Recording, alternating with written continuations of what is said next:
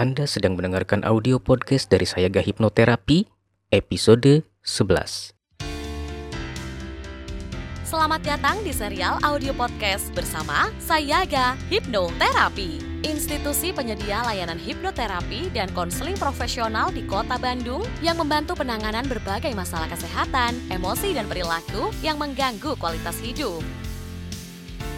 Berpijak pada nasihat luhur, eling, waspada, lan sayaga, serial audio podcast Sayaga Hipnoterapi hadir untuk membantu Anda menata kehidupan yang berkualitas secara fisik, mental, emosional, dan spiritual dengan sikap yang lebih berkesadaran, lebih berwaspada, dan lebih bersiaga.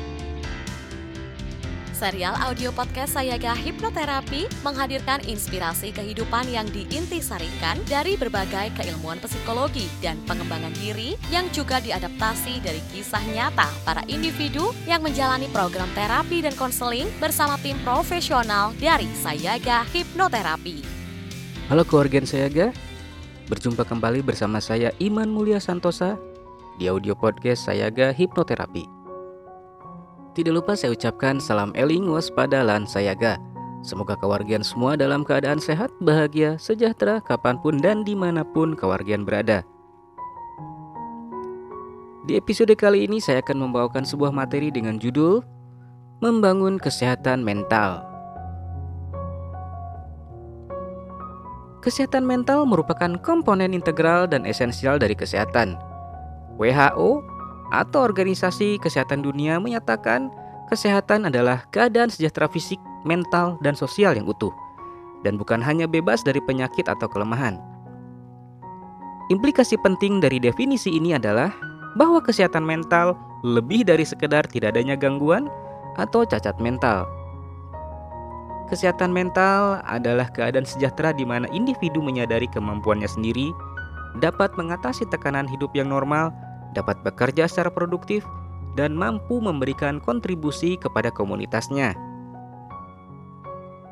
Kesehatan mental adalah dasar bagi kemampuan kolektif dan individu kita sebagai manusia untuk berpikir, beremosi, berinteraksi satu sama lain, mencari nafkah, dan menikmati hidup. Atas dasar ini, promosi, perlindungan, dan pemulihan kesehatan mental dapat dianggap sebagai perhatian vital individu, komunitas, dan masyarakat di seluruh dunia.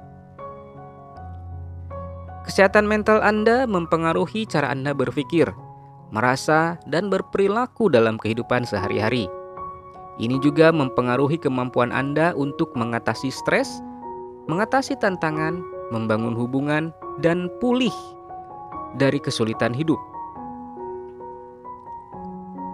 Kesehatan mental yang kuat bukan hanya tidak adanya masalah kesehatan mental, Menjadi sehat secara mental atau emosional lebih dari sekedar bebas dari depresi, kecemasan, atau masalah psikologis lainnya.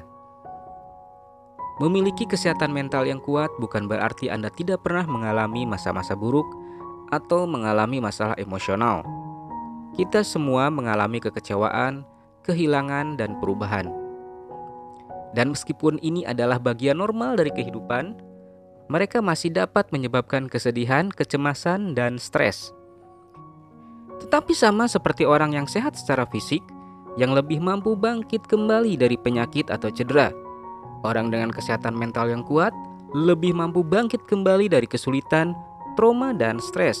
Kemampuan ini disebut resiliensi atau ketahanan. Orang-orang yang tangguh secara emosional dan mental memiliki cara untuk mengatasi situasi sulit dan mempertahankan pandangan positif. Mereka tetap fokus, fleksibel, dan produktif di saat-saat yang baik maupun di saat-saat yang buruk. Ketahanan mereka membuat mereka tidak terlalu takut dengan pengalaman baru atau masa depan yang tidak pasti. Bahkan ketika mereka tidak segera mengetahui bagaimana suatu masalah akan diselesaikan, mereka berharap bahwa suatu solusi pada akhirnya akan ditemukan. Lalu, bagaimana cara membangun dan meningkatkan kesehatan mental? Siapa pun dapat menderita masalah kesehatan mental atau emosional, dan sepanjang hidup, sebagian besar dari kita akan mengalaminya. Tahun ini saja, satu dari lima orang akan menderita gangguan mental yang dapat didiagnosis.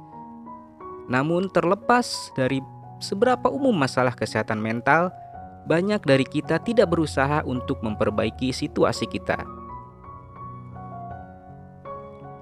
Kita mengabaikan pesan emosional yang memberitahu kita bahwa ada sesuatu yang salah, dan mencoba mengatasinya dengan mengalihkan perhatian kita atau mengobati diri sendiri dengan alkohol, obat-obatan, atau perilaku merusak diri sendiri.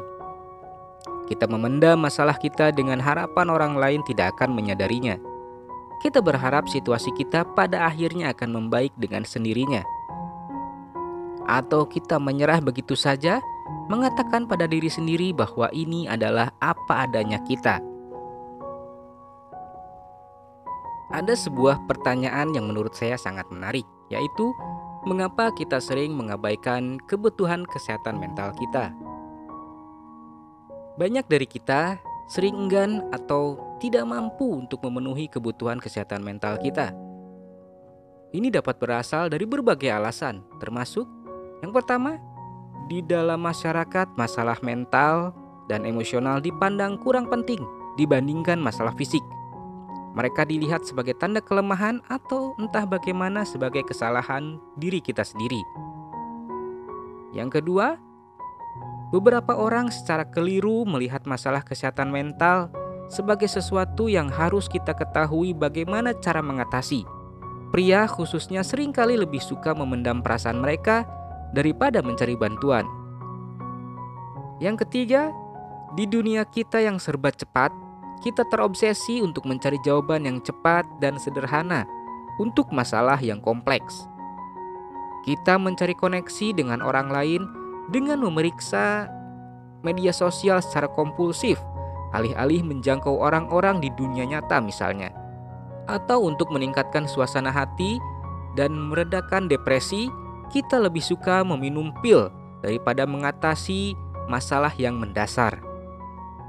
Yang terakhir, banyak orang berpikir bahwa jika mereka mencari bantuan untuk masalah mental dan emosional, satu-satunya pilihan pengobatan yang tersedia adalah pengobatan yang datang dengan efek samping yang tidak diinginkan atau terapi yang bisa memakan waktu lama dan mahal.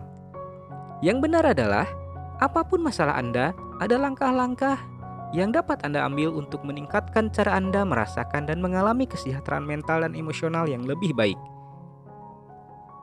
Ada enam cara untuk membangun dan meningkatkan kesehatan mental kita, yaitu: pertama, jadikan hubungan sosial sebagai prioritas, terutama bertatap muka. Tidak peduli berapa banyak waktu yang Anda curahkan untuk meningkatkan kesehatan mental dan emosional Anda, Anda tetap masih membutuhkan kebersamaan dengan orang lain untuk merasakan dan berfungsi sebaik mungkin. Manusia adalah makhluk sosial dengan kebutuhan emosional akan hubungan positif dengan orang lain. Kita tidak dimaksudkan untuk bertahan hidup, apalagi berkembang dalam sebuah isolasi. Otak sosial kita mendambakan persahabatan, bahkan ketika pengalaman membuat kita malu dan tidak percaya pada orang lain. Panggilan telepon dan jejaring sosial memiliki tempatnya masing-masing, tetapi tidak ada yang dapat mengalahkan kekuatan penghilang stres dan meningkatkan suasana hati dari waktu selain tatap muka yang berkualitas dengan orang lain. Kuncinya adalah berinteraksi dengan seseorang yang merupakan pendengar yang baik. Seseorang yang secara teratur dapat Anda ajak bicara secara langsung, yang akan mendengarkan Anda tanpa konsepsi mereka sendiri tentang bagaimana Anda seharusnya berpikir atau merasa. Pendengar yang baik akan mendengarkan perasaan di balik kata-kata Anda, dan dia tidak akan menyela, menghakimi, atau mengkritik Anda. Berikut ini adalah kiat atau tips untuk terhubung dengan orang lain. Yang pertama, hubungi teman atau orang yang Anda cintai dan aturlah untuk bertemu. Tips yang kedua, jika Anda merasa tidak memiliki siapa pun untuk dihubungi, hubungilah kenalan Anda. Banyak orang lain merasa tidak nyaman untuk mendapatkan teman baru seperti juga Anda. Maka, Jadilah orang yang mencairkan suasana. terhubung kembali dengan teman lama, undang rekan kerja untuk makan siang atau minta tetangga untuk minum kopi bersama Anda.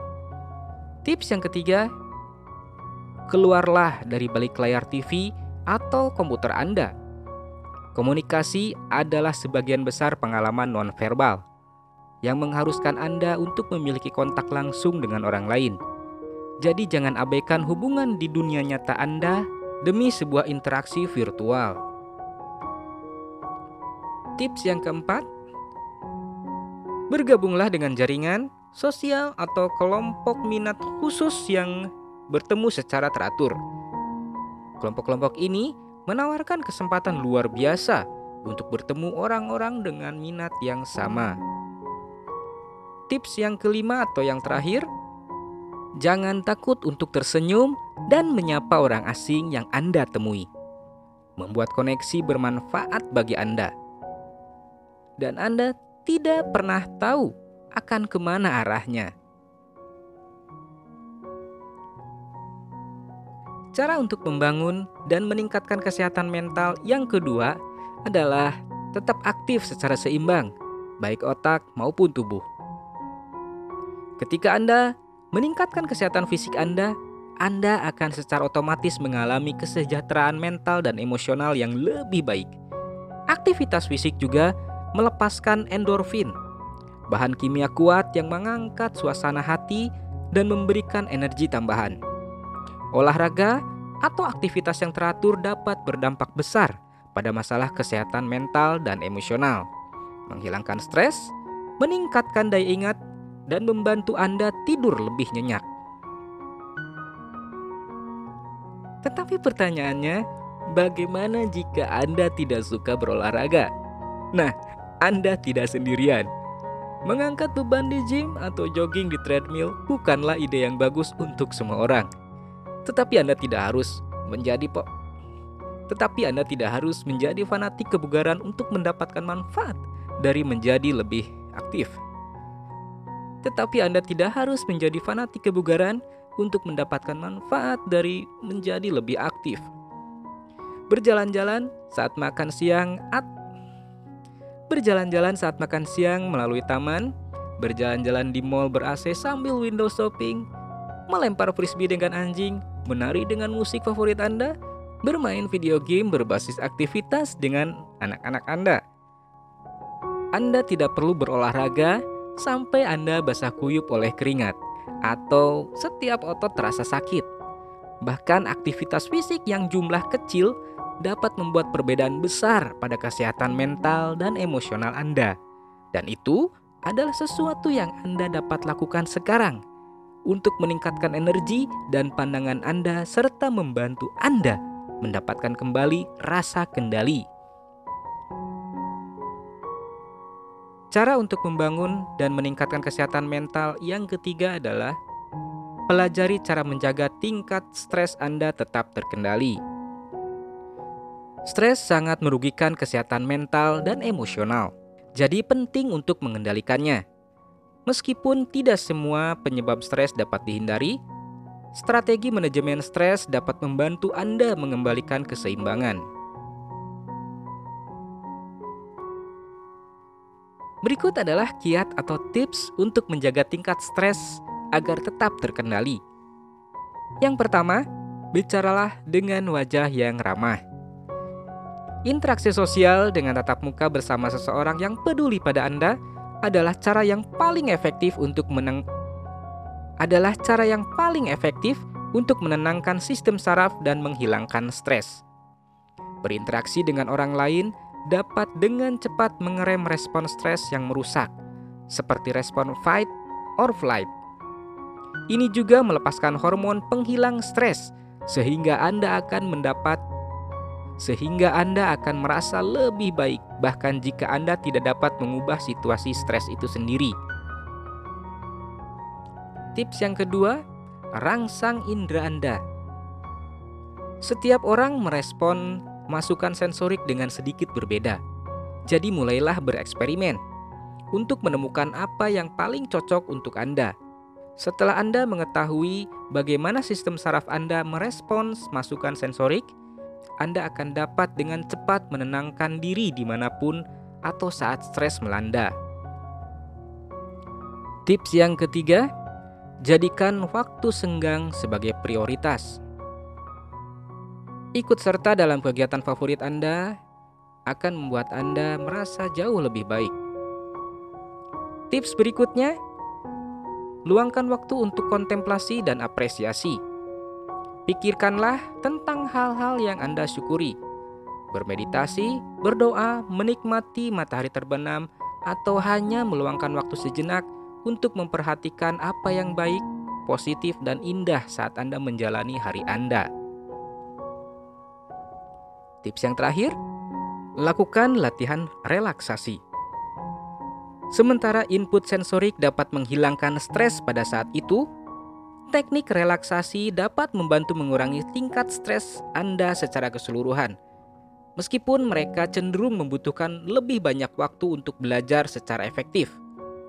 Yoga, meditasi kesadaran, pernapasan dalam atau relaksasi otot progresif dapat mengerem stres dan mengembalikan pikiran dan tubuh Anda ke keadaan yang seimbang.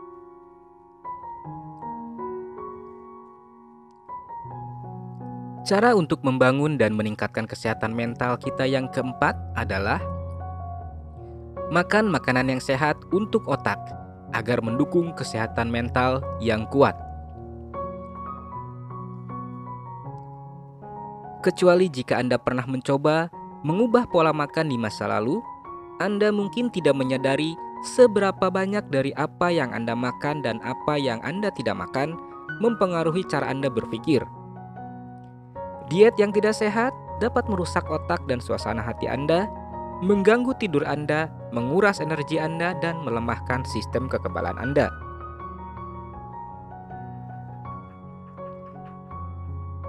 Cara untuk membangun dan meningkatkan kesehatan mental yang kelima adalah jangan mengurangi waktu tidur. Jika Anda menjalani kehidupan yang sibuk, mengurangi waktu tidur mungkin tampak seperti langkah yang cerdas. Tetapi, jika menyangkut masalah kesehatan mental Anda, tidur yang cukup adalah kebutuhan, bukan kemewahan. Melewatkan bahkan beberapa jam di sana-sini dapat mengurangi suasana hati energi, ketajaman mental, dan kemampuan Anda untuk menangani stres. Dan dalam jangka panjang, kurang tidur kronis dapat mendatangkan malapetaka pada kesehatan Anda. Sementara orang dewasa harus menargetkan 7 hingga 9 jam tidur berkualitas setiap malam. Seringkali tidak realistis untuk mengharapkan tidur datang saat Anda berbaring dan memejamkan mata otak Anda membutuhkan waktu untuk bersantai di penghujung hari. Itu berarti berhenti dari stimulasi layar TV, telepon, tablet, komputer dalam dua jam sebelum tidur, mengesampingkan pekerjaan dan menunda pertengkaran, kekhawatiran, atau brainstorming hingga hari berikutnya. Cara untuk membangun dan meningkatkan kesehatan mental yang keenam atau yang terakhir temukan tujuan dan makna dalam hidup. Setiap orang memperoleh makna dan tujuan dengan cara yang berbeda yang melibatkan manfaat bagi orang lain serta diri sendiri. Anda mungkin menganggapnya sebagai cara untuk merasa dibutuhkan, merasa nyaman dengan diri sendiri, tujuan yang mendorong Anda atau sekedar alasan untuk bangun dari tempat tidur di pagi hari. Dalam istilah biologis, menemukan makna dan tujuan sangat penting untuk kesehatan otak karena dapat membantu menghasilkan sel-sel baru dan menciptakan jalur saraf baru di otak. Ini juga memperkuat sistem kekebalan Anda, mengurangi rasa sakit, menghilangkan stres dan membuat Anda tetap termotivasi untuk mengejar langkah-langkah lain untuk meningkatkan kesehatan mental dan emosional. Bagaimanapun Anda mendapatkan makna dan tujuan dalam hidup, penting untuk melakukannya setiap hari. Jika Anda telah melakukan upaya yang konsisten untuk meningkatkan kesehatan mental dan emosional Anda dan masih belum berfungsi secara optimal, baik di rumah, tempat kerja, atau dalam hubungan Anda, mungkin sudah waktunya untuk Anda mencari bantuan profesional. Demikianlah audio podcast saya Hipnoterapi episode 11. Semoga menjadi manfaat bagi kewargian semua. Terima kasih. Saya Iman Mulia Santosa pamit mundur dari ruang dengar Anda. Salam eling, waspada, lan sayaga. Dapatkan lebih banyak inspirasi menarik lainnya dengan ikuti Instagram @sayaga.hipnoterapi dan podcast channel Sayaga Hipnoterapi. Kunjungi juga website www.sayaga-hipnoterapi.com untuk temukan lebih banyak informasi menarik lainnya, termasuk untuk memesan layanan hipnoterapi dan konseling bersama para tim profesional dari Sayaga Hipnoterapi di Bandung untuk membantu Anda menangani berbagai masalah kesehatan, emosi, dan perilaku yang mengganggu kualitas hidup. Mari menjalankan kehidupan yang eling, waspada, lan sayaga.